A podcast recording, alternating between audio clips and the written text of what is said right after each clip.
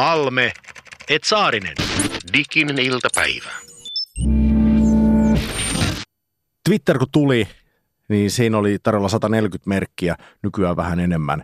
Ja se oli mun mielestä ihan itsestään selvää, että jos ihmiselle annetaan käteen tämmöinen laite, jossa sun pitää jotenkin purkaa hienot ajatukset 140 merkkiin. Ja yleensä vielä tehdä se jotenkin kauhean nopeasti reagoimalla johonkin asiaan, jota just nyt tapahtuu. Se on vähän niin kuin sisään kirjoitettu, että se alkaa kyllä synnyttää runsaasti väärinkäsityksiä. Onko sulle käynyt tällä tavalla vai? On usein. Vaikka mä yritin varautua siihen tiedostaan tämän asian, niin siitä huolimatta huomasin, että viestieni saataan tulkita jollain semmoisella tavalla, jolla en välttämättä tarkoittanut alun perin ainakaan tietoisesti, että sitä pitäisi tulkita. Mä olin ollut tämmöisen muun mielestä mikrosomekohun kohteena. Jaa, mikrosomekohun. Joo, ja, ja tämä internet on hieno paikka. Se ainoa syy, miksi mä löydän tämän vielä, on se, että eräs silloinen tuttuni vielä kerästän tämmöiseen Storify-muotoon, Storify-sivulle, eli, eli teki tästä tämmöisen nettitarinan, joka on siis edelleen löydettävissä internetistä, jos osaa oikeilla hakusanoilla hakea. Ja tämä alkoi tämä somekohu näin. Tuomas Embuske oli aloittanut uuden televisio-ohjelmansa ja mä kirjoitin Tuomas Embuskelle Twitterissä, että jaaha, Tuomaksella ensimmäisellä viikolla kaikki keinot käytössä, jotta ohjelma on iltapäivälehdissä päivittäin. Nyt tunnustettiin pilvenpoltto. Eli sä twiittasit tämän Tuomas Enbuskelle kaikkien satojen tuhansien ihmisten nähden. Joo, siis mä en kyllä ajatellut tätä twiittaamani Tuomakselle ja ajattelin, että ei hän varmaan tätä näe tai ei edes vastaa. Ja täällä oli tausta siis se, että hän puhui huumeista tai huumausaineiden käytöstä siinä TV-ohjelmassa ja sitten kertoi, että hän on itsekin polttanut. Ja, ja juuri samana päivänä tai edellisenä päivänä hänen ohjelmansa oli ollut iltapäivälehdessä, niin mä ajattelin, että tämä on nerokasta markkinointia ja ikään kuin bongasin sen, että nyt tällä haettiin sitten se seuraavan päivän lööppi. No Tuomas vastasi melkein saman tien. Höpö, höpö Tomi, Puhuin siitä, koska musta on epistä kysellä vain vieralta tunnustuksia, jos ei pistä itseään likoon. Ihan no, kelpa vastaus. Ja mulla oli semmoinen mielikuva siis ö, nyt jälkikäteen, että ikään kuin minä en aloittanut tätä mikrokohua ja väittelyä, josta sitten lopulta tehtiin tämä pitkä Storify, vaan, vaan Tuomas aloitti sen. Mutta nyt kun mä luen uusin silmin neljän vuoden jälkeen, johtuen siitä, että me käsitellään näitä aiheita tänään, tätä ketjua, Mä en ole enää ihan varma, koska sitten mä vastasin, mielestäni tämän aika asiallisen vastauksen, Tuomaksen vastauksen jälkeen itse. Kerroin hänelle, että en usko, vaikka huomasinkin juuri, että Veskun haastattelu on jo Iltalehden nettisivuilla. Tämä oli vähän epämääräinen twiitti, niin Tuomaskin kysyy, mitä et usko? Ja sitten mä vastasin, että en usko, että et kalastellut lööppiä. Tunnusta vaan, ei siinä ole mitään hävettävää. Tässä on tämmöinen tilanne, että tämä täyttää tämmöisen perussomekohun ikään kuin ensimmäiset kolme askelta, niin kaksi toteutuu. Eli ensimmäinen askelhan on se, että tulkitaan toisen ihmisen sanoma tahallisen pahan suovasti. Lisätään keitokseen vähän lisää tunneelementtejä ja sitten kutsutaan kaikki porukka lynkkaamaan. Se tulkitsi Tuomas Enbusken motiivit tahallasi väärin. Sä panit sinne vähän emotiota peliin, mutta ehkä se kaikkein viimeinen vaihe jäi sitten tapahtumatta. Joo, tämä muuten kesti todella pitkään tämä keskustelu ja tähän siis keräytyy sitten paikalle useita ihmisiä, jotka hurrasivat puolesta ja vastaan. Ja, ja sen takia tämä Storify-artikkelikin lopulta kirjoitettiin, että ihmiset näki, että tämä on niin viihdettä. Että nyt tämä kaksi ihmistä ottavat toisistaan mittaa, että kumpi tässä lopulta voittaa. Ja mä sain jopa kehuja siitä, että hei, että pistät aika hyvin kampoihin Tuomakselle, joka tietysti on niin kuin meritointunut näissä hommissa ja erittäin fiksu ihminen. Ja tämmöinen mikrokohu käytiin. Nyt jälkipäin, kun mä luen tätä, niin huomaan, että mun oma mielikuvani siitä, mitä itse kirjoitin, miten se tulkittiin ja miten luulin, että se olisi pitänyt tulkita, eivät enää pidä paikkaansa. Ja tästä tulemmekin tämän päivän aiheeseen, joka on iso lankakerä, jota lähdemme nyt purkamaan. Halme. Halme, Mm-hmm. Saarinen. Saarinen. Täydellistä. Joku trolli on meidän kanavalla. Diginen iltapäivä. Diginen iltapäivä. Yritetään tänään olla edes vähän viisaampia. Yle puheessa maanantaiseen tapaan tänäänkin Halmeet Saarinen diginen iltapäivä.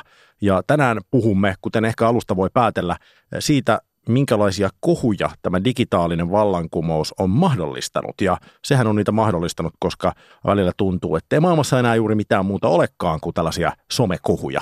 Oma nimeni on Tomi Saarinen ja tässä vieressä istuu Jani Halme ja toi esimerkki, joka tuossa käytiin läpi, se oli siis hyvin mitätön, vaatimaton, tällainen henkilökohtainen mikrokohu ja siitäkin on aikaa jo neljä vuotta, eli, eli sinun ovat kaikki muut unohtaneet, paitsi minä, Ja tämä somekohu, niin se on mielenkiintoinen aihe, koska se pitäisi ensin jollain tavalla vähän niin kuin määritellä, koska kyllähän siis kohuja on ollut aina, ja ikään kuin tällaiset mieltä kuohuttavat asiat, nehän ovat aina olleet osa ihmisten jokapäiväistä arkea, koska ne tuovat siihen myös semmoista toivottua pientä värinää ja sähköä. Mutta mikä nyt sitten on somekohu? Ehkä nyt hyvä aina kertoa tässä somekohuaiheessa, niin äärimmäisen tärkeää on tehdä tämä konteksti selväksi. Ja tässä on tämmöinen pieni humoristinen konteksti tässä seuraavassa määrittelyssä. Mutta mä oon määrittänyt tämän ikään kuin niin, että kun useampi ihminen mainitsee jonkun asian lyhyen ajan sisällä, niin se on someraivo. Kun useampi ihminen paheksuu asiaa, se on somelynkkaus. Ja kun media kirjoittaa aiheesta, niin se on ajojahti. Okei, mutta mikä sitten, on, ovatko nämä kaikki sitten somekohun eri osia? Niin kai nämä nimenomaan ehkä sitten nämä varmaan somekohun tavalla semmoista jälkiaallokkoa sitten, kun se on noussut. Mutta kyllä se somekohun mun mielestä ikään kuin se liikkeelle laittava voima on nimenomaan jonkun asian väärin ymmärtäminen. Sitten siihen liittyy kyllä äärimmäisen voimakkaana tämmöinen tunnetila. Eli ihmisen limbisen järjestelmän on pakko lähteä heilumaan, jotta se saadaan aikaiseksi. Tässä voi heti alussa siis lainata suomalaista viestinnän professoria Osmo A. Viioa, joka on paitsi todennut, että viestintä epäonnistuu aina, mutta hän on myös sanonut, että jos sanoma voidaan tulkita kahdella tavalla, se tulkitaan tavalla, josta on eniten vahinkoa. Eli jostain syystä meillä on tämmöinen taipumus, että me yritetään tulkita toisten ihmisten sanomisia vähän niin kuin tämmöisen negaation kautta. Niin ja kyllähän me halutaan piehtaroida siinä tunnemyrskyssä. Se on jotakin niin kuin ihana tunne, kun on täysin oikeassa jotakin väärää, väärä uskosta, väärää mielipidettä oleva ihmistä vasta isolla porukalla, kun oikein kylvetään siinä emotioliemessä, niin se tuntuu musta aika ihanalta ja näkyy aika monesta muustakin. Mutta ennen kuin päästään tässä asiassa pidemmälle, kuunnellaan nyt myös eh, vähän toista tohtoria, ei Osmoa Viioa, vaan tämä kyseinen henkilö, hän on myös erikoistunut tähän aiheeseen ja erikoistunut ehkä vielä vähän nimenomaan enemmän sosiaaliseen mediaan, koska hän tällä hetkellä on osana tämmöistä Smarter Social Media-hanketta ja he tutkivat eri kuluttajatrendejä someaineistosta. Tämä tutkija tohtori Helsingin yliopistosta on Essi Pöyry ja hän määrittelee nyt meille sen, että mikä on somekohu. Yle Puhe, diginen iltapäivä. Yleisesti ajatellut, että voidaan alkaa puhua kohusta, kun se kohu keskittyy johonkin tiettyyn kohteeseen. Eli se ei ole tämmöinen yleinen huoli tai pahennus, vaan joku tietty kohde, esimerkiksi henkilö tai yritys on siinä ikään kuin polttopisteessä. Ja sitten toisaalta myös se, että se keskustelu ei ole vain pientä tai jonkun tietyn yhteisön keskuudessa, vaan myös esimerkiksi valtamedia sitten tarttuu siihen – ja nyt sitten somekohut on tietysti mielenkiintoinen, koska siinähän on, on todella paljon erilaisia toimijoita, jotka voi siihen ja tarttuukin niihin kohuihin. Että se ei ole enää valtamedia, joka määrittelee, että mikä on kohu ja mikä ei, vaan somessa jatkuvasti ikään kuin yritetään tuoda erilaisia teemoja kohuiksi.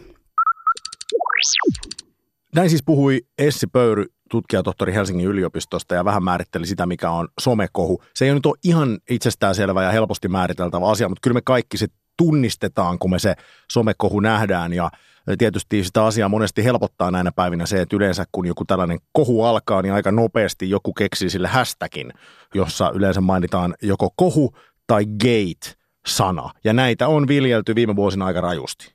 Mä itse määritän sen myös niin, että se gate-sana liittyy aina johonkin negatiiviseen. Eli osa tutkijoistahan pyrkii vaikkapa tämmöisen Henri Aleenin huippukokin nostaman mutti tomaattimurskan keskustelun, että sen nimi olisi Muttigate, mutta eihän se ole, koska se oli pelkästään vain myönteinen tapaus, jossa porukka levitti toisilleen tämän huippuammattilaisen tekemää reseptiä, että tässä on herkullinen ruokaidea sulle.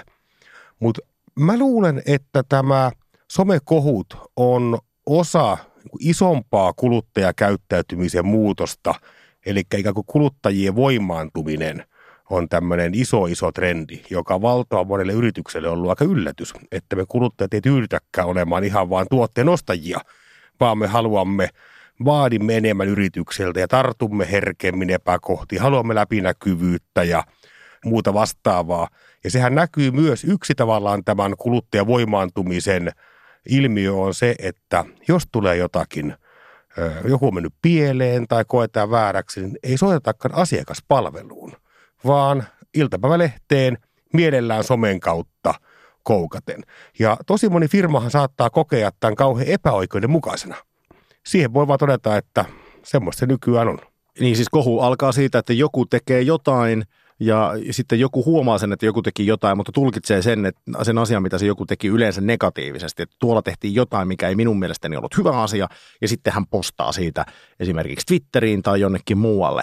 Mutta jotenkin kun mä ajattelen sitä sanaa kohu, ja, ja jos puhuu nimenomaan somekohusta, niin musta se eroaa nyt ihan valtavasti siis jostain tämmöisestä vaikka isosta aidosta onnettomuudesta tai asiasta, joka, joka on paljon muutakin kuin vain kohu. Siis mä tarkoitan sitä, että jos nyt vaikka Suomenlahdella kävisi niin ikävästi, että siinä vaikka tankkeri ajaa karille ja tulee öljyvuoto, niin varmaan siitä aika paljon sosiaalisessa mediassa keskustellaan, mutta ei se silti ole mikään somekohu. Se on ihan aito onnettomuus tai tragedia, josta sitten keskustellaan varmaan niin kuin kaikissa mahdollisissa välineissä. Kyllä mun mielestä siihen somekohuun, sori vaan kaikki, oleellisesti kyllä liittyy se, että usein se asia – josta puhutaan, saa aivan liian isot mittasuhteet. Se asia itsessään ei ole niin iso kuin lopulta se loputon älämölö, joka alkaa ja penetroituu vähän niin kuin kaikkiin digikanaviin hetkeksi. Koska suomalaiset tutkimuksen mukaan, niin, niin se on yleensä niin, että kolmesta yhdeksän päivää se kohu kestää ja sitten varmaan tätä ei ole tutkittu, mutta uskaltaisin väittää, että kun mennään seuraavat yhdeksän päivää, niin kukaan ei edes enää muista sitä. Että ei se merkitys ollut sit yhteiskunnalle välttämättä kovin iso. Aivan. Mä oon samaa mieltä, että se somekohun pitää liittyä jollakin tavalla, no someen, mutta se, että ei ole ilmastonmuutoskohua, vaan se on ikään kuin pysyvä aihe ja yhteiskunnassa pyörii muutenkin – Kohuja on vähän kahdenlaisia. On nimenomaan näitä yrityksen ja yksilön välisiä kohtaamisia. Daavid ja Koljat. Kyllä, se on juuri näin. Siinä on vahvaa draamaa, kun nyt meillä on tässä rohkea kuluttaja, joka laittaa isoa firmaa, nöyryyttää sitä yhtiötä. Ja sitten on nämä mielenkiintoisimmat on yksittäiseen ihmiseen liittyvät somekohut. Ja näillehän on tyypillistä se, että joku henkilö, jolla koetaan, että on vaikkapa – Vähän niin kuin meidän journalismissakin on tämmöinen alentunut yksityisyyden suoja. Me lähdetään siitä meidän yhteiskunnassamme, että julkiksella ei ole samoja oikeuksia yksityisyyden suhteen kuin meillä taviksilla on. Ja vaikka tämä Petteri Järvisen valokuva, jonka hän laittoi, olisiko lentokone ollut, mistä hän... Lentokoneesta laittoi, joo, oli lähdössä matkalle, otti kuvan, pani puhelimen kiinni ja, ja restis history. Eli siitä lähti sitten, se koettiin vissi tämmöisenä vähän niin kuin meitä pulskempia ihmisiä alistavana body shaminginä tämä kuva. Niin, hän otti kuvan selfien itsestään, jossa, jossa taustalla näkyi sitten henkilö, joka tulkittiin, että Petteri Järvinen ikään kuin mollasi häntä hänen kokonsa vuoksi, kun se teksti oli jotain tyyliin, että tästä tulee pitkä lento. Aivan. Ja tämähän on jossakin määrin hyvin identtinen sitten edeltä menneen Teri Niitin – tilanteeseen, jossa hän niin ikään oli lentokoneessa ja laittoi kuvan sitten olisiko odottavasta äidistä, jos se ihan Ime, Imettävästä muista. äidistä. Kyllä. Imettävästä äidistä otti kuvan ja, ja ikään kuin antoi ymmärtää, että imettäminen näin niin kuin julkisesti niin, että muut ihmiset on paikalla, niin se on niin kuin huono juttu. Ja sama juttu, lento lähti ja vielä kaiken lisäksi aika pitkä lento, puhelin kiinni ja sitten siinähän ihmiset, silloin oli monta tuntia aikaa Suomessa ihmisille seurata, mitä tapahtuu, kun Teriniitti saa puhelimen päälle, koska se kohu oli jo niin kuin yltynyt aivan valtaviin mittasuhteisiin. Ja näissä kahdessa asiassa musta on, tämä ei ole sattumaa, että ne sattuu lentokoneessa. Sä tiedät sen tilanteen. Sä oot lähdössä lentoon. Viimeiset sekunnit käytössä, ennen kuin puhelin pitää laittaa kiinni. Mutta sä haluaisit tirvasta jonkun kivan sosiaalisen median päivityksen, että kaikki sun kaverit näkee, että sä oot kansainvälinen businessman, joka vaan lentelee tuolla ja täällä. Ja sä ajattelet, että kuule, tässä on hyvä paikka vetää se päivitys, että minä olen lähdössä pitkälle lennolle ja rahaa on. Ja sitten käy niin, että sulle ei ole kovin paljon aikaa niin kuin miettiä tai puunata sitä kuvaa tai harkita, että julkaisenko vai en, vaan sä julkaiset jotain, kirjoitat nopeasti ja sit äkkiä puhelin kiinni. Ja tämä on just se ensimmäinen asia, mistä yleensä ne kohut alkaa. Eli nopeasti hetkessä tehty joku juttu, jota ei kerkeä itse ajattelemaan tai analysoimaan, se on pihalla ja sitten se tulkitaan hyvin vapaasti ihan miten halutaan tulkita. Ja sä et itse pysty reagoimaan. Sehän on täydellistä draamaa. Tämähän on tällaista, totta, että me nimenomaan me tiedämme, että se toinen ihminen on vielä vähintään 10 tuntia täysin puolustuskyvytön, niin me odotamme vaan sitä draama kiimassa, sitä huipennusta, kliimaksia, se reveal-vaihetta. Ja näitähän kutsutaan tämmöiseksi Justin Sacco-kohuiksi, joka on tämä kanta kohu näille asioille. Kerro, kerro siitä vähän, muistuta meitä. Amerikkalainen henkilö lensi, olisiko Etelä-Afrikkaan, pitkän lennolle ja sanoisit siellä, että hän ei voi saada aitsia, koska hän on valkoinen, hehe. Ja tästähän syntyi kohu, että hänellä oli joitakin tyylin toista miljoonaa retviittiä tälle päivitykselle ennen kuin hän laskeutui sinne Afrikkaan. Ja olisiko saanut potkut tyyliin ennen kuin oli passi tarkastettu. Ja näillehän kaikille näille kolmelle kohullehan on hyvin yhteistä se, että on lähtenyt vyörymään aivan käsittämättömällä mittasuhteella ja ihmiset, toiset ihmiset kiihdyttää toisiaan semmoisen oikeudenmukaisuuden raivoon ja teurastamme tämän ihmisen ja mä toivoisin näihin kuitenkin vähän semmoista armeliaisuutta. Eli mehän emme tiedä nyt vaikkapa näiden ihmisten motiiveja, että Sako oli ihan pelkkää huumoria. Mä luulen, että niin oli Teri Niitin tapauksessa. Hän pyysi anteeksi sitä myöhemmin ja muuta. Muistaakseni vielä, vielä, vielä lopulta sitten oikein, oikein niin kuin hyvin ja toimivasti. Oikein, ja oikein oli, hyvin. oli, oli aidosti pahoillaan. Kyllä, tämä on tietysti toinen asia, on tämä, tällä hetkellä meidän yhteiskunnassa aivan suunnattoman ärsyttävä anteeksi pyytämisen arvostelun. Voidaan, voidaan siitäkin puhua joo tänään. Se, siitä, Joo. siitähän on tullut myös jollain tavalla nyt niin kuin ongelma, että kun anteeksi pyyntäminenkin, niin se pitää tehdä just tietyllä tavalla. Mu- muuten sekin on feikkiä ja siitä se vaan niin kuin lisää sitä kohua. Juuri näin. Juuri näin, että se on niin kuin taitoluistelun ohella tämmöinen laji, missä katsotaan tekniikkaa ja kauneutta ja muuta. Mutta ehkä, Ja vain, vain 9 ja 10 on niin kuin oikeat pisteet, kaikki se alle, niin sä oot epäonnistunut. Niin, tehdään uudestaan sitten, kun niikseen tulee. Diginen iltapäivä. Miten meille taviksille käy tässä kaikessa? Ihmisillä on erilaisia rooleja kohussa ja siis se, että mi- miten kohut etenee noin niin kuin ylipäätään, niin niistähän löytyy siis, jos, jos nyt menee sinne internettiin ja vähän googlailee, niin sieltä löytyy miljoona erilaista artikkelia, jossa puhutaan näistä vaiheista, joten kohut etenee. Esimerkiksi vaikka BuzzFeedin legendaarinen juttu 29 vaihetta tämmöisessä Twitter-kohussa. Se on esimerkiksi ihan hauska, hauska artikkeli ja, ja kertoo paljon meistä ihmisistä, että miten me tällaisia kohuja käsitellään. Ja tässä jo puhuttiin siitä, että ihmisillä on erilaisia rooleja, ja tämmöinen joukkolynkkaaminen tai joukkopsykoosi, mikä siellä niin kuin helposti tarttuu päälle, niin se on tietysti yksi osa tätä tämmöistä kohua, koska kohua ei voi olla, ellei siinä ole iso joukko ihmisiä jollain tavalla mukana.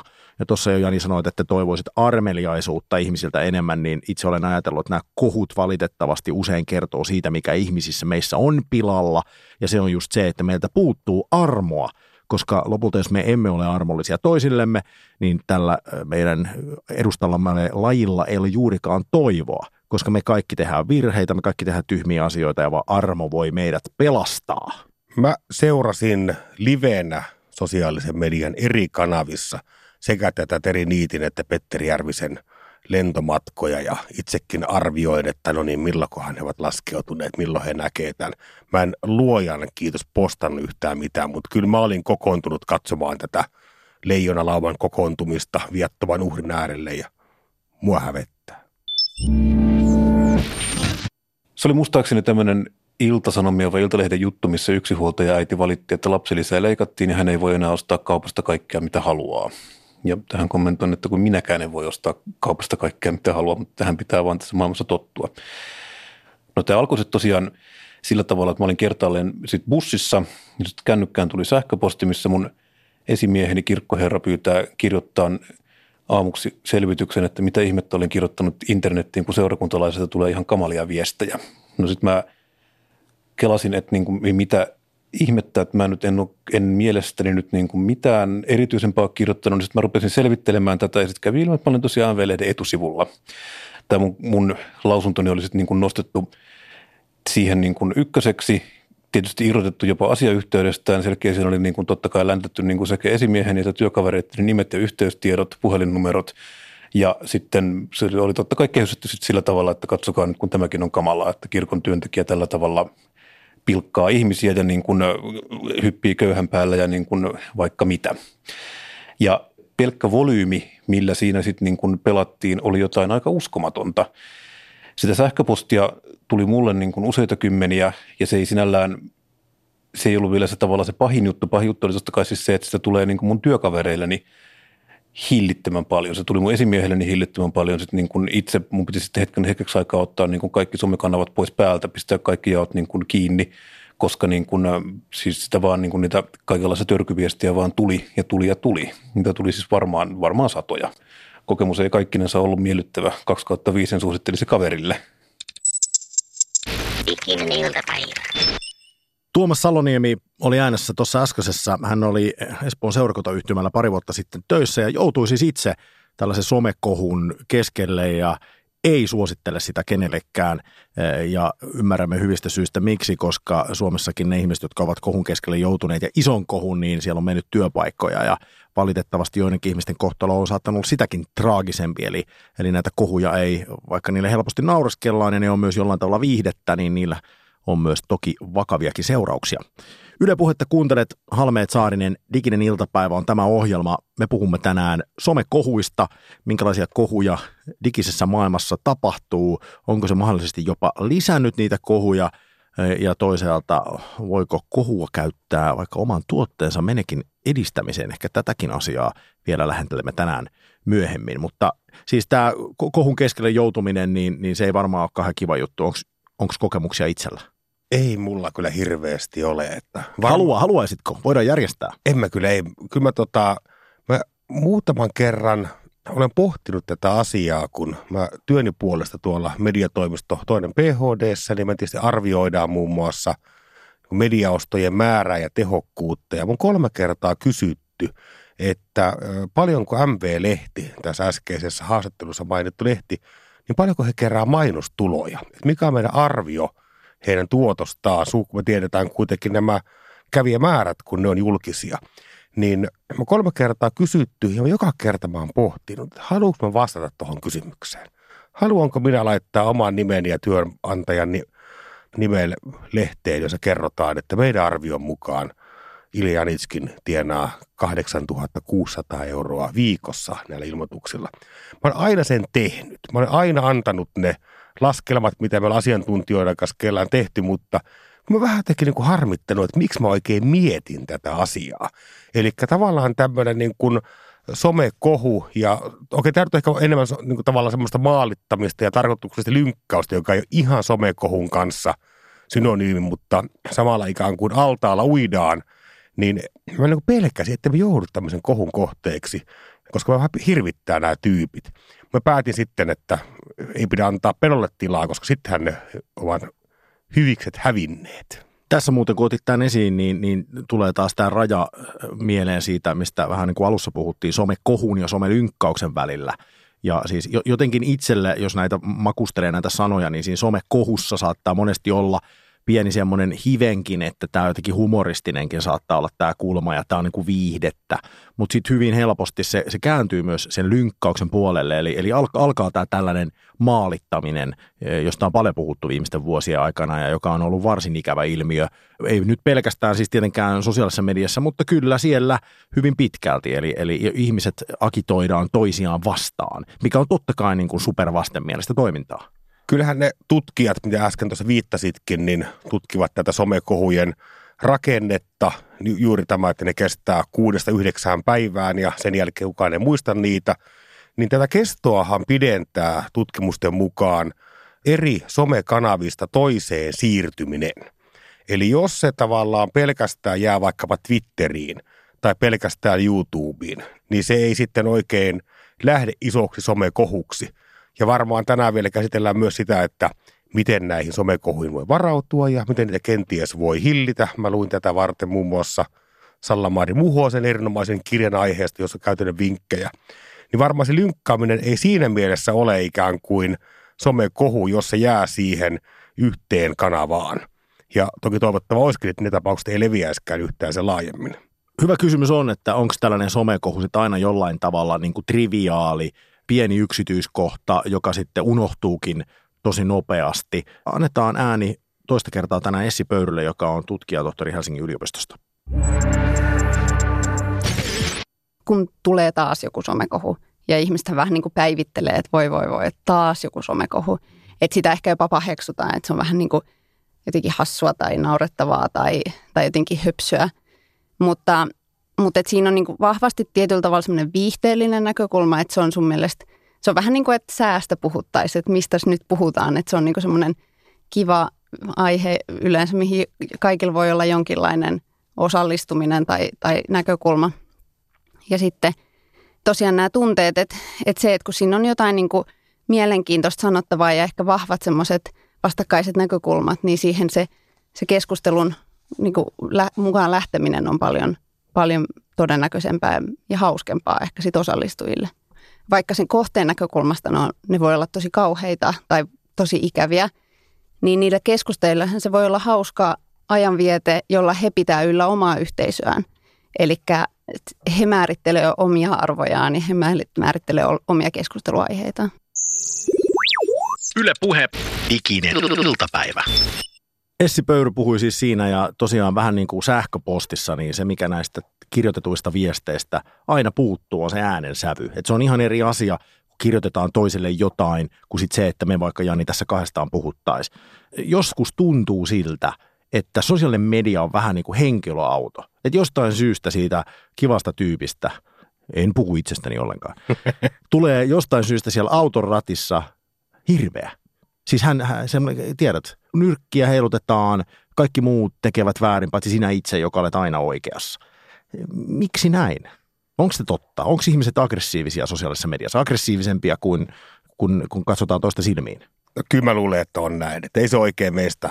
Ehkä se jotenkin paljastaa ja päästää meille sitten jonkinnäköisiä primitiivisiä reaktioita pintaa, joka on aika ei-suotavaa ja vaikka ne kohujen ikään kuin masinointi, että tehdään tahallaan kohu jostakin aiheesta, niin kyllä mua edelleen vaivaa tämä, muistatko tämän suuren alpakkakohun? Muistan, joo, siis se ei, ei ole paljon aikaa, viime itsenäisyyspäivänä. Joo, kyllä, ja siinä oli nimenomaan tämmöinen, paljastui myöhemmin sitten se, mitä valtaosa rohkeni ennakoidakin, että natseja vastaan toimivat henkilöt olivat röijänneet Töölön torille alpakoita lasten tapahtumaan estääkseen tämän natsien kulkueen. Mustahan tämä fantastisen tuettava ja upea ja hieno hanke ja nerokas, nerokas aatos ottaa alpakat gameihin mukaan, mutta he sitten käyttivät, he valehteli meille. He sanoivat, että ei tässä ole mitään, tota, ei, ei me ole ketään vastaan, mitä vaan sattumaa, että me ollaan tässä samaan aikaan. Sehän paljastui valheeksi. Ja tässä kohdassa mulla ikään kuin keitti yli. Musta on oikeasti tosi ärsyttävää.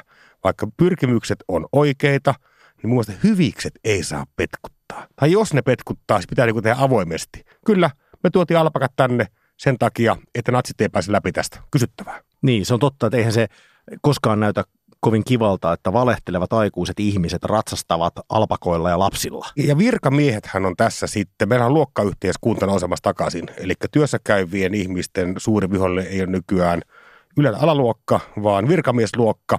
Ja virkamiehistöhän on aina pulassa somessa, tai toistuvasti. Tämmöinen aluehallintovirasto, eli AVI, oli tämmöinen huhu lähti somessa liikkeelle, että viskisanaan käyttäminen – viestinnässä on alkoholilainsäädännön mukaan kielletty. Ja monet bloggaajat alkoi sitten teki julkaisuja viski, viski, viski, viski, viski, viski. Hämmentävää muuten, nyt muistan itse, olen, jos kaivaisin omat vanhat twiittini, niin olen osallistunut tähän itsekin vyöryttämään tätä kyseistä kohua. Tässä se nähdään, että kuinka nopeasti osallistujakin se unohtaa. Kyllä, sulle varmaan nimikin muutettu sen viikonlopun aikana, kun niin piti muuttaa. Että se on Tomi Viski Saarinen ollut siinä. Hyvin mahdollista, joo. Tässähän on se, että se oli perjantaina lähtenyt täysin väärin ymmärrys. Tai ensimmäinen henkilö tulkitsi aivan tahallaan väärin tämän avin ohjeistuksen, joka käsitteli siis alkoholibrändien mainostamista somekanavissa. Se bloggaaja tulkitsi tahallaan väärin, mikä on, vielä kerran toistettakoon, somekohun tärkein käynnistyshetki on se, että tahallaan hoksataan joku asia väärin. Ja nämä avin raukka virkamiehet oli viikonloppuun vapailla, kuten nyt yhteiskunnassa ollaan. Ei mitään someseurantaa, ei mitään aktivointia. Ne pääs maanantaina töihin ja oli siellä niin kuin yksi suurimpia kohuja siinä pöydässä. Ja olisi voinut blokata sen välittömästi, jos he olisi ollut hereillä. Diginen iltapäivä. Jani, kun mainitsit tuossa noin alpakat ja natsit, niin kuunnellaan tämmöinen toinen tarina siitä, että miten tämmöistä pikkukohua voidaan käyttää vähän niin kuin masinoimallakin jollain tavalla omaksi hyödyksi tai jotain, jotain mahdollisesti jotain vastaan jopa. Annetaan Tuomas Saloniemen kertoa, että miten hän vuonna 2013 rakensi netissä kampanjan Akavan Sture Fiederia vastaan. Ruvettiin pyörittämään tämmöistä niin kuin Akava Kapina nimistä liikettä tavallaan. No liike nyt on ehkä vähän massiivinen sana. Siis kyseessä oli niin kuin Facebook-sivu, missä tavallaan pyrittiin kääntämään Akavan eläkelinjaa vähän toiseen suuntaan. Ja siinä nyt niin kuin tiettyyn rajan asti onnistuttiinkin. Se, millä tavalla se sitten toteutettiin, oli ehkä, siinä tavallaan käytettiin hyväkseen sit sitä, että tavallaan minä ja pari mun kaveria pystytään liikkumaan niin vapaina agentteina internetissä huomattavan niin kuin liukkaasti, nopeasti, kun taas Akava tämmöisenä isona raskaana keskusjärjestönä joutuu tavallaan vie, viemään kaikki viestit niin kuin sit, niin kuin viestinnän läpi ja kuittaamaan ne siellä ja tavallaan ne on aina, aina myöhässä ja ne aina reagoi hitaasti ja ne aina tavallaan niin kuin joutuu tulemaan niin kuin askelien jäljessä. Ja sitten kun sitä pyörittää sitä sitten niin kuin nettikampanjaa sillä että sitä niin tökkii joka puolella, niin siinä äkkiä käy sillä tavalla, että, sit niin kuin, että se viestintä ei vaan pysy perässä sit siellä akavassa – se, mistä se tavallaan se, niinku, mikä se niin gravitas tuli sit siitä, oli tuli just siitä, että se murtautuu ulos Facebookista. Et Facebookissahan voi totta kai pyörittää vaikka mitä, ja siellä pyöriikin niin kuin vaikka mitä, mutta tavallaan sit niin kuin se, mikä tekee sit niin kuin onnistuneen somekampanja, on sit se, että jos sen saa niin kuin vakavamman leiman sillä, että se ei ole pelkästään tuohtunut mies internetissä, vaan se on sitten niin kuin tuohtunut mies internetistä iltasanomissa. Tämä on sitten niin kuin ihan toinen, toisella tavalla niin kuin uskottava ja vakava. Ja kyllä tämmöisellä niin kuin perinteisellä medialla on edelleen niin kuin se suurempi painoarvo tämmöisessä niin kuin tavallaan mediaonnistumisissa. Tuomas Saloniemi puhui siinä ja kertoi, miten hän siis tosiaan rakensi tällaisen netistä alkaneen kampanjan Akavan Sture Fiederia vastaan. Ja tässä sitten tosiaan niin kuin hän kertoi, niin kampanja levisi myös perinteiseen mediaan ja silloin asia muuttuu yksinäisestä puskista tai oikeastaan Facebookista huutelijasta sitten vähän isommaksikin asiaksi. Eli, eli todistaa sen, että, että siellä jossain yksittäisessä pienessä ryhmässä huutelu, niin se ei ole välttämättä vielä kohu. Ja tämä asettaakin filosofisen kysymyksen, Jani. Voiko somekohua olla olemassa, jos ei printtimedia tai joku muu perinteinen media kerro siitä? Tämä on yksi länsimaisen filosofisen historian yksiselitteisin filosofinen kysymys, johon vastaus on ei voi. Arvostan sitä, että olet lyhyt ja suorasanainen, koska olen tästä ihan samaa mieltä, että jos on yksinäinen Facebookissa huutelija tai vaikka se olisi kymmenen Facebookissa huutelijaa tai Twitterissä huutelijaa, siitä ei sitä kyllä kohuna voi puhua, jos ei perinteinen media jollain tavalla reagoi.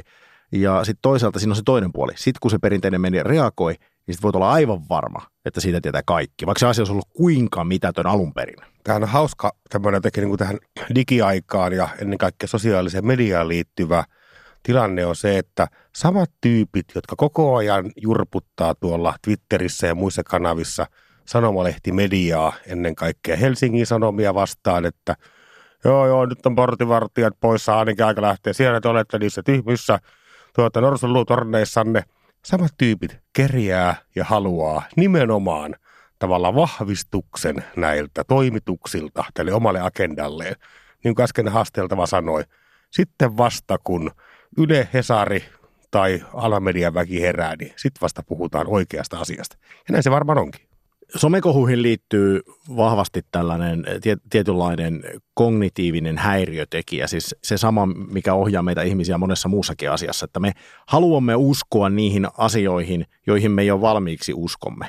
Eli menemme kohti niitä asioita, jotka tuntuvat niin kuin tutuilta ja, ja sellaisilta, jotka me ainakin luulevemme tietävämme, niin kuin, että näin ne asiat ovat. Emme halua kuulla sitä vastakkaista mielipidettä ja se tietysti niin kuin tämä mekanismi vahvistaa näitä kohuja. Ja monesti siis median rooli itse asiassa, jos media tekee sitä, mitä sen pitäisi tehdä, olla objektiivinen ja tuoda niitä muitakin näkökantoja, niin monesti nämä perinteiset mediat ovat ehkä alkaneet tuntua monille aika tylsiltäkin koska se on vaivalloista. Mun pitäisi jotenkin alkaakin omaksua joku muu näkökulma, koska se on niin paljon mukavampaa huudella siellä Facebookissa ja huudella siellä Twitterissä, kun siellä voi ikään kuin vaan pelkästään huutaa sitä omaa agendaa ja etsiä myös ne kaverit, jotka on samaa mieltä. Joo, tässähän on tullut kokonaan sanomalehdistöön tai uutismediaan tullut kokonaan uusi tämmöinen kirjoittamisen lajityyppi kuin somekohujen selittämisjournalismi, jossa ennen kaikkea nyt liittyy älyttömän hyvä. Eli ne purkaa palasiksi jonkun sen viikkoisen keskustelun aiheen ja laittaa siellä twiitit aikajanalle ja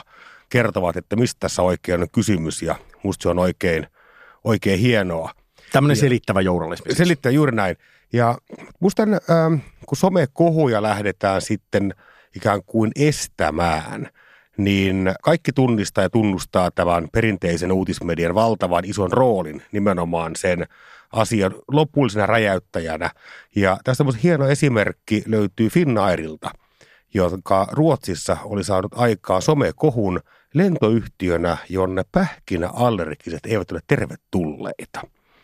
Ja oli semmoinen tilanne, että Finnairi seurasi somekanavia aktiivisesti ja hämmästyi, että mitä ihan kaikista täällä oikein tapahtuu, että Ruotsin vauva.fiissä ja allergiasaiteella oli aivan käsittämätön liekitys käynnissä, että Finnair boikottiin, ne ei päästä lennolle lapsia, joilla on pähkinäallergia.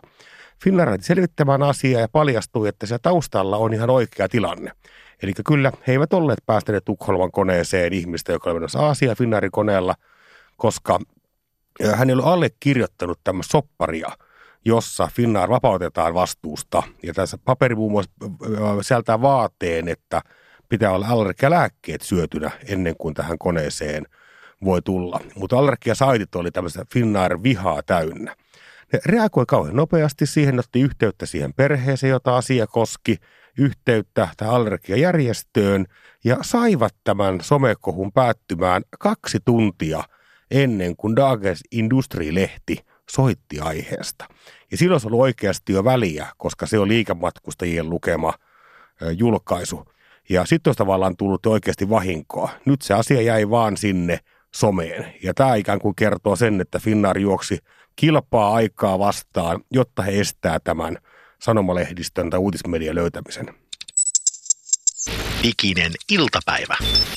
Mennään tämänpäiväisessä Diginen iltapäiväohjelmassa vielä Jani myöhemmin vähän siihen niihin muutamaan kikkaan, jolla tällaisen somekohun leviämisen voi estää. Ja tämä, jonka jo mainitsit tässä hienon käytännön esimerkin kautta, niin se on, voisi sanoa, että kohta yksi pitää reagoida siis tavalla tai toisella ripeästi. Reagoiminen voi tarkoittaa sitä, että ei tee mitään, mutta se päätös pitää niin kuin pystyä tekemään. Ja tässä tapauksessa ripeä reagoiminen aiheutti tai oikeastaan poisti sen uhan, että perinteinen media lähtee kirjoittamaan, joka siis on todella sen, sen kohun ikään kuin viimeinen pysäkki, että sen portin kun läpäiset, niin voit olla aivan varma, että kaikki siitä tietää ja, ja se on kumuloiva efekti. Mutta siis jos puhutaan nyt siis perinteisestä mediasta vielä, ja tässä Joo. tuli todettua siis se, että et, et perinteisen median niin peruseetokseen kuuluu tämä objektiivisuus, joka joskus on tehnyt tietyllä tavalla niistä medioista vähän tylsiä, joidenkin mielestä, jotka haluavat vaan huutaa sitä omaa agendaansa siellä somessa. Mutta sitten sen sijaan, että aina lehdet tai, tai muu media toteuttaisi tällaista ihan puhdasta objektiivisuutta, siis toisi aidosti harkiten erilaisia näkökulmia siihen, siihen kyseessä olevaan asiaan tai pyrkisi selittämään sitä, kuten vaikka vox.com tai nyt liite tekee, niin, niin sitten puhutaan tämmöisestä objektiivisuuden strategisesta rituaalista. Oho! Joo, se on, se on hieno termi, mutta mä itse olen kyllä taipuvainen uskomaan, että tällaista rituaalia jonkun verran harrastetaan. Näen sitä omassa ammatissani aika, aika lähellä, kun olen tämmöisessä viihdebisneksessä töissä. Eli käytetään ikään kuin hyödyksi sitä, että jos somessa alkaa joku kohu, Joo. Niin sen sijaan, että tämä media, perinteinen media, joka vaalii tätä objektiivisuuden eetosta, että he käsittelisivät tätä asiaa ja hakisivat sitä objektiivisuutta, he toteuttavat tätä objektiivisuuden strategista rituaalia ikään kuin kertomalla, että tällainen kohu on – Silloin ei tarvitse Ää. ollenkaan välttämättä olla objektiivinen, eikä kun sun roolisi on ollut, on ollut passiivinen ja kerrot sitä asiaa. Mutta samalla kun sä kerrot siitä, sun ei tarvitse ikään kuin tutkia sitä millään tavalla, va- vaan sä jopa päädyt vahvistamaan sitä. Mutta tässä kohtaa ikään kuin se vastuu tavallaan median mielestä loppuu. Että he, he eivät ota niinku kantaa siihen. Suomessa on vaikka kuinka paljon tällaisia esimerkkejä, missä vaikka joku ihminen, oletetaan, että hän on tehnyt jotain väärää. Joo. Sitten alkaa somekohu, niin ennen kuin tämä asia on käsitelty vaikka tuomioistuimessa, niin ihan laatumediat ovat raportoineet tästä asiasta, että tämmöistä muuten nyt tapahtuu, jolloin se ihminen leimaantuu jo väistämättä. Ja se on se mielikuva, mikä ihmiselle jää. Ja sitten voi olla, että koskaan mitä oikeudenkäyntiä tuukku välttämättä mitään sellaista väärää ei ole tapahtunut, joka ainakaan olisi rikkonut lakia. Onko tämä mielestäsi oikein? Onko tämä niin kuin median median ja vastatilan väärinkäyttöä, ikään kuin tämmöisten mieltä kuohuttavien asioiden tarkoituksellista kaupallistamista? No ei se nyt kyllä oikein oikealta kuulosta. Mutta kyllähän tuolla ikään kuin perinteisellä medialla, eli lähinnä sanomalehtipohjaisella uutismedialla, niin kyllähän heillä on jonkin verran vielä harjoittelemista tämän ikään kuin, saadaan tämä digivärähtely koko toimituksen tasolle ja – Yksi tämmöinen kohu, joka kulki nimenomaan perinteisen median, eli Helsingin Sanomien sunnuntai numeron kautta kulki someen ja velloo sen edelleenkin, on tämän Prother Christmasin kohu. Tämän varmaan kummatkin muistamme. Joo, erittäin tuore tapaus ja edelleen vähän niin kuin keskeneräinen. Joo, kyllä. Ja siinähän oli tämmöinen ansiokas journalismi myös todisteltiin, että tämä hyvän tekijä, joka on aika räväkkä tapaus ja nimenomaan suoraan pyrkii välittämään avunantajilta rahaa ja tavaraa avun saajille, niin Hesari todisteli siinä, että hän toimii taloudellisesti väärin, hän on ketkutyyppi, mutta näyttö lopulta jäi tästä niin juridisesta ongelmatiikasta aika vähäiseksi.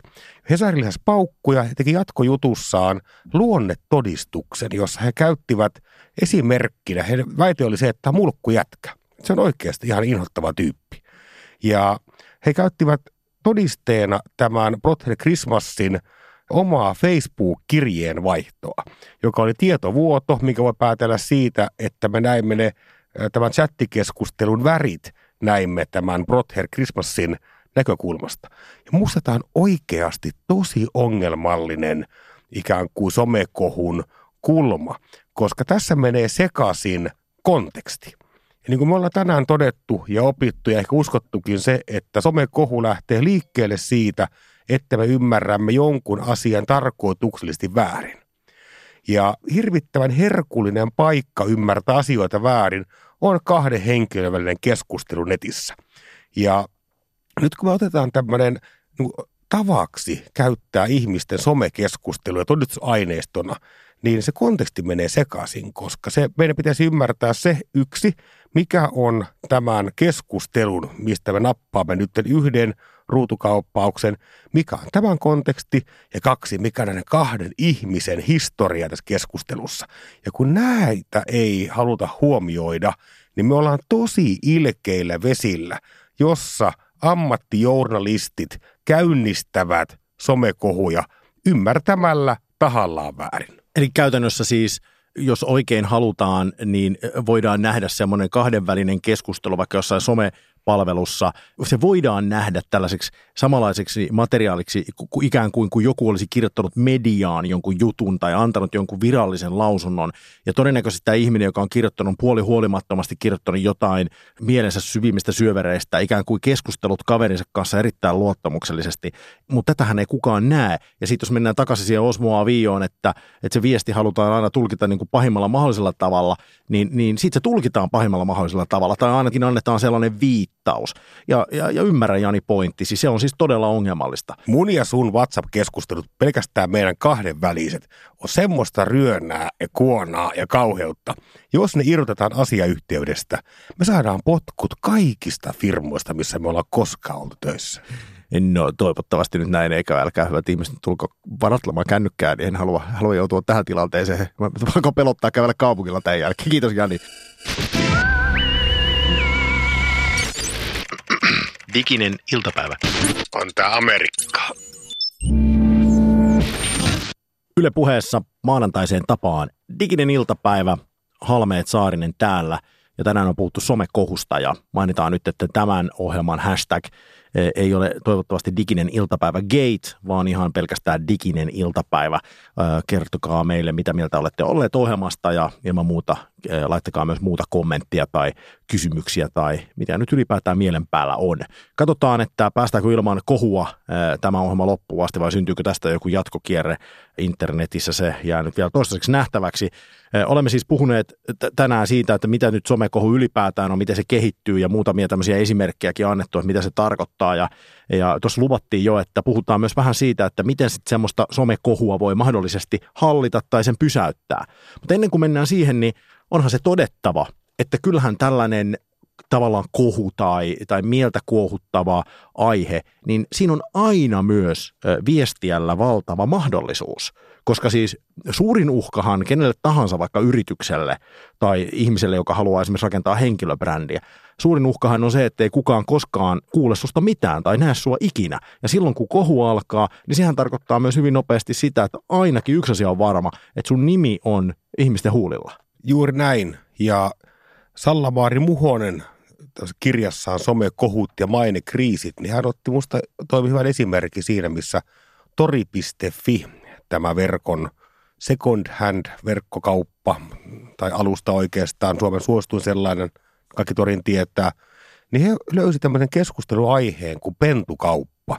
Ehkä vähän niin kuin jopa eettisesti arveluttava pentukauppa. Se lähti vähän niin kuin pikkusen nousemaan. Tori.fiitä ei oltu vielä missään vaiheessa kytketty tähän orastavaan kohuun, niin he nappasivat asiasta kiinni ja ottivat suoraan yhteyttä HESY ry, eli Helsingin seudun eläinsuojeluyhdistykseen ja rakensivat tällaisen netissä toimivan eläinpentukaupan eettisen ohjeistuksen ja nappasivat ikään kuin tämmöisestä pienestä kohusta kiinni ja saivat kasvatettua siitä ainakin eläinpiireissä ihan hyvää PR itselleen.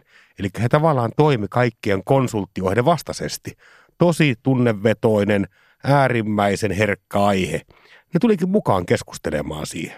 Se kohu on mahdollisuus kertoa tarina, eikö niin? Ja, ja tarinassahan voi olla niin, että se ihminen, joka – jossain kohtaa näyttääkin pahalta, että siis sun tarinassa, henkilökohtaisessa tarinassa tulee se käänne, että jostain syystä ihmiset pitää sua roistona, niin mikä sen hienompaa, kun se vapauttava kokemus lopussa siitä, että tämä ihminen, joka jossain vaiheessa näytti pahalta, niin hän tekeekin muutoksen, siis yleisön silmissä, ikään kuin, että sä osaat kertoa sen oman tarinas niin, että olen muuttunut henkilö, olenkin itse asiassa sitä vaikeuden kautta eheämpi ja parempi kuin koskaan. Tämmöinen esimerkkihän on vaikkapa Lahden hiihdon maailmanmestaruuskilpailujen – kolmen tunnin mittainen somekohu, jossa he julkaisivat nettisivuillaan ilmoituksen, että haetaan kisatyttöjä. No, tähän tietysti mennyt kuule varmaan veliseni alle murto sekunti, kun punavuori heräsi ja siellä oli, että tämä on paitsi poikkia sortavaa, myös kyynistä. Ja he reagoi kauhean nopeasti ja vastasivat sivuillaan, että, että haetaan myös pojat voivat hakea kisatytön roolia ja ehkä termikin muutettiin siinä. He vastasivat kaikille tämän niin kuin viittaajille, että perinteet paranevat päivittämällä ja he parantavat tapansa ja on sitten varmaan ne moraalisen tuohtumuksen vallassa olleet yksinäiset internetsielut saivat tyydytystä. Ja joskus sitä mieltä kuohuttavaa aineistoa ja sitä, että ihmiset ovat herkkiä lähtemään tällaiseen kelkkaan, niin sitäkin voi käyttää hyödyksi. Ja jonkun verran netissä siis aina silloin tällöin paljastuu myös tällaisia mm, ihmisten mieliin vedonneita kohuja, eh, jotka sitten tarkemmalla tutkimisella eivät välttämättä olleetkaan ihan sitä, miltä ne näyttivät. Tässä viime aikoina esimerkiksi niin olen usein törmännyt Facebookissa siihen, että joku jakaa tällaista kuvaa, jossa on tämmöinen nääntyvä jääkarhu. Joo. Ja, ja sitten se teksti on jotain tyyliin, että tältä ilmastonmuutos näyttää riittää. Mutta eh, kun sitä tarkemmin tutkitaan sitä asiaa, niin ymmärtääkseni kellään ei ole siis mitään varmuutta siitä, että tämä kyseinen jääkarhu, jonka siis voisi tulkita, että on ilmastonmuutoksen uhri, eli hän ei ole enää löytänyt ruokaa, kun, kun jollain tavalla se ilmasto on, on muuttanut hänen elinympäristöään, eihän siitä ole minkäänlaista todistusta. Että todennäköisesti se on vaan eläin, joka on joko vanha tai muuten sairas. Ei se Joo. välttämättä liity, liity ilmastonmuutokseen millään tavalla. Muistan tämän kuvan ja kyllähän siinä alkaa vähän – itkettää ja selvästikin tämä ruoka on tunnepitoinen asia sattuneesta syystä, että yksi tämmöinen ihan iso somekohuhan lähti vanhusten ruuasta, eli lähti somen kiertämään kuva, missä palveluntarjoaja Palmia oli tarjonnut jonkun sukulaiselle tämmöistä niin kuin käsittämättömän näköistä vellimössöä. Ja tästä tuli totta kai sitten, että tällaista on vanhusten kohtelu 2000-luvun Suomessa – ja se palmiaraukka joutui ihan tarpeettomasti riepoteltavaksi, koska jokainen vanhushoidon ammattilainen näki heti, että kysymyksessä on jollakin tavalla ikään kuin puruvaikeuksista ja purentavaikeuksista kärsivän vanhuksen ihan normaali ravitseva todennäköisesti periherkullinenkin ruoka, joka näytti meidän hyvähampaisten silmiin aivan kammottavalta. Ja he jäivät itse semmoiseen solmuun, että he eivät tienneet, pitääkö tässä tilanteessa toimia – viestinnän vai liiketoiminnan. He eivät tehneet mitään, joten viesti pääsi jatkumaan ja he yrittivät sitten lopuksi jonkun komiteoiden jälkeen kertoa totuuden, niin se tavoitti heidän oman tutkimuksen mukaan tuhat ihmistä. Kun pelkästään somessa se kuva oli saanut melkein puoli miljoonaa katsojaa, iltapäivälehtiartikkelit puolitoista miljoonaa katsojaa. Ja tässä varmaan semmoinen oppi, että olen nopea. Ja ehkä sellainenkin oppu, että mitä väliä totuudella on, jos tarina on kiinnostava. Niin, kyllähän me haluamme vahvistaa meidän moraalisia käsityksiämme ja sehän on niin kuin todettu tässä Digin iltapäiväohjelmassa useampaan otteeseen, että somelevittämisen ainoa motiivi on merkityksen liittäminen itseensä. Me emme kukaan levitä mitään mistään suista kuin täysin henkilökohtaiseen koristautumiseen liittyvistä syistä. Saarinen. Halme. Saarinen. Halme. Saarinen. Halme. Thank you. Tässä on siis tullut esimerkkejä siis nyt siitä, minkälaisia somekohut on ja minkälaisia kohuja ylipäätään on ollut ja mitä ne ovat sitten mahdollisesti aiheuttaneet. Ja sitten toisaalta ehkä esimerkkejä myös siitä, että miten kohu voi olla mahdollisuus tai jopa käytännön esimerkkejä siitä ja ainakin miten teoriassa se voi olla hyvälle tarinankertojalle mahdollisuus ja se on tietysti aina hyvä muistaa. Mutta jos ihan tähän nyt sitten loppuun tehdään se, mitä luvattiin, muutamalla esimerkillä vaan, että miten sen kohun sitten, jos se kohu on ikään kuin sellainen, että, että missään tapauksessa haluaa, että se leviää, niin miten sen, sen voi estää. Ja jos mä aloitan, Joo. nyt maailman simppeleimmät, tämmöistä niin kolme steppiä. Joo.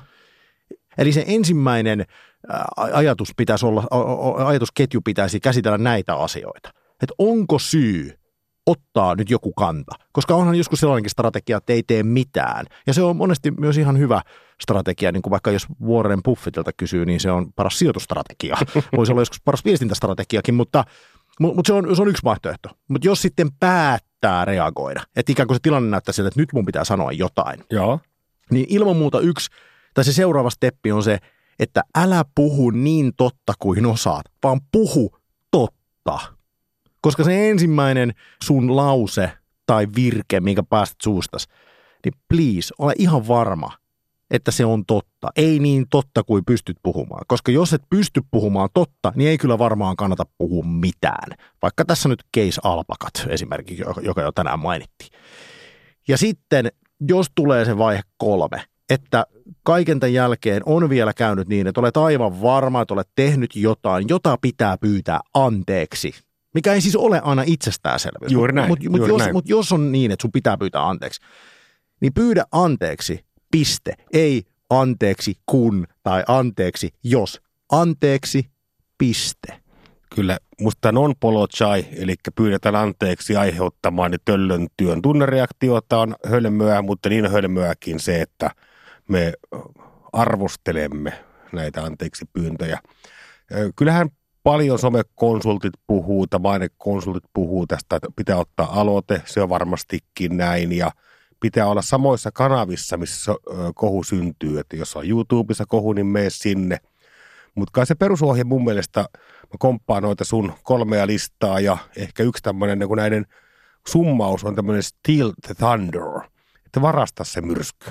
Meet sinne, ja tämä tarkoittaa sillä, että kun sä tiedät, että jotain on käymässä, niin kerro se asia ennen kuin näin käy. Tämä yleensä toimii. Kevin Spacey yritti tätä, kun hänellä oli tämmöinen häirintäsyyte osana Me Too-kampanjaa. Hän yritti ikään kuin tehdä tämmöisen Steel Thunder-tempun, mutta se ei läpi, koska se ei ollut aito, kun hän sanoi, että se, että hän on homo, niin ikään kuin liittyy siihen ahdisteluun. Liittyy toiseen millään tavalla. Mutta muusta kaiken somekohuhallinnan ehdottava suurin kuninkuosluokka on suoraan vastapalloon mätkäseminen. Joku alkaa nillittää jotakin, ei kun vaan suoraan kuonoon. Tästä on loistava esimerkki vaikka varustelleka, joka toi markkinoille tämmöisen kansanmurhabaretin. Tästä hän yritti sitten ystäväni punavuoressa, että ai kauhea, ei kukaan saa tuoda markkinoille tällaista kansanmurhaparettia, kansanmurha on kauhea asia. Mitä ne tekee?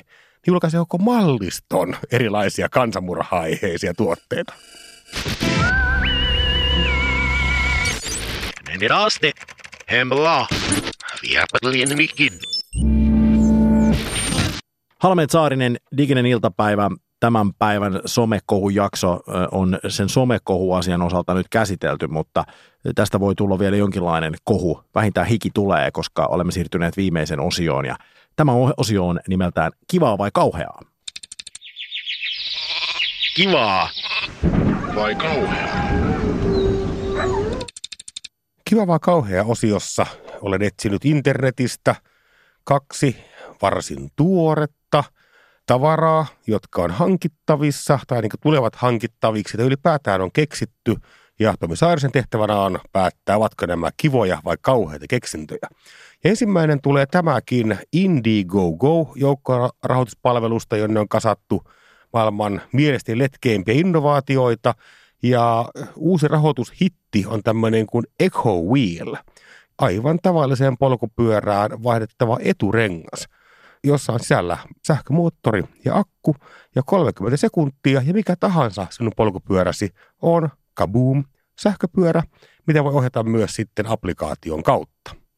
Echo Wheel, kivaa vai kauheaa? Siis tämä on parasta, mitä mulle on koskaan tässä ohjelmaosiossa myyty, mutta koska olen suomalainen, niin mulle herää kyllä just tästä syystä valtava epäilys, että tämä on kyllä ihan varmasti liian hyvä ollakseen totta. Jos tämä on totta, niin minä ostan.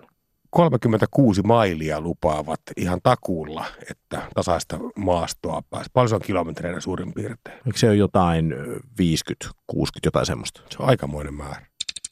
Toinen kiva vai kauhea, tämä on uutinen digimedia CD-netistä, joka on siis varsin kunnianarvoinen digitaalinen julkaisu. Ja siellä on nyt esittelyssä tuote, joka ei luojan kiitos ole myynnissä, mutta liittyy äärimmäisen paljon Suomeen. Eli suomalainen F-Secure-yhtiö on onnistunut rakentamaan kaikkien Abloin valmistamien sähkölukkojen sähköisen piraattiyleisavaimen. Eli valtaosassa hotelleista on semmoinen valkoinen lätkä, jolla läntätään siihen hotelliovessa olevaan mustaan lukkoon ja niin kuin wing card, joita on siis ö, 166 maassa, melkein 50 000 eri hotellia käyttää näitä, niin he ovat rakentaneet siihen yleisavaimen, jolla saa murrettua minkä tahansa Abloin tekemän Wingard sähkölukon suojauksen. Kivaa vai kauheaa? No tässä täytyy nyt antaa isot uploadit kyseisen yhtiön toimitusjohtajalle Samu Konttiselle ja, ja hänen kollegoille, jotka siellä tekevät markkinointia. Tähän on siis puhtaasti niin kuin nerokkainta markkinointia, mitä tietoturvayhtiö voi, voi tehdä ja täytyy sanoa, että näitä herroja tuntien, niin, niin varmasti onkin markkinointia, mutta kyllä mä samalla uskon, että tämä on myös erittäin hyvä tietoisku siitä, että kun tällaiset kaikenlaiset vimpaimet yleistyy, jossa nimenomaan elektroniikka hoitaa meille asioita, niin mä en tiedä kuinka moni meistä on nyt vaikka ostanut oman älyjääkaappinsa tietoturvaohjelmiston. Pitääkö olla huolissaan? Tuo on yksi näkökulma, mutta toinen on myös se, että näinä viikkoina tuolla Joensuussa Abloin pääkonttorilla nukutaan tavattoman huonosti. Halme. Halme. Mm-hmm. Saarinen. Saarinen. Täydellistä. Niin onko tässä niinku mitään järkeä? Diginen iltapäivä. Diginen iltapäivä. Yritetään tänään olla edes vähän viisaampia.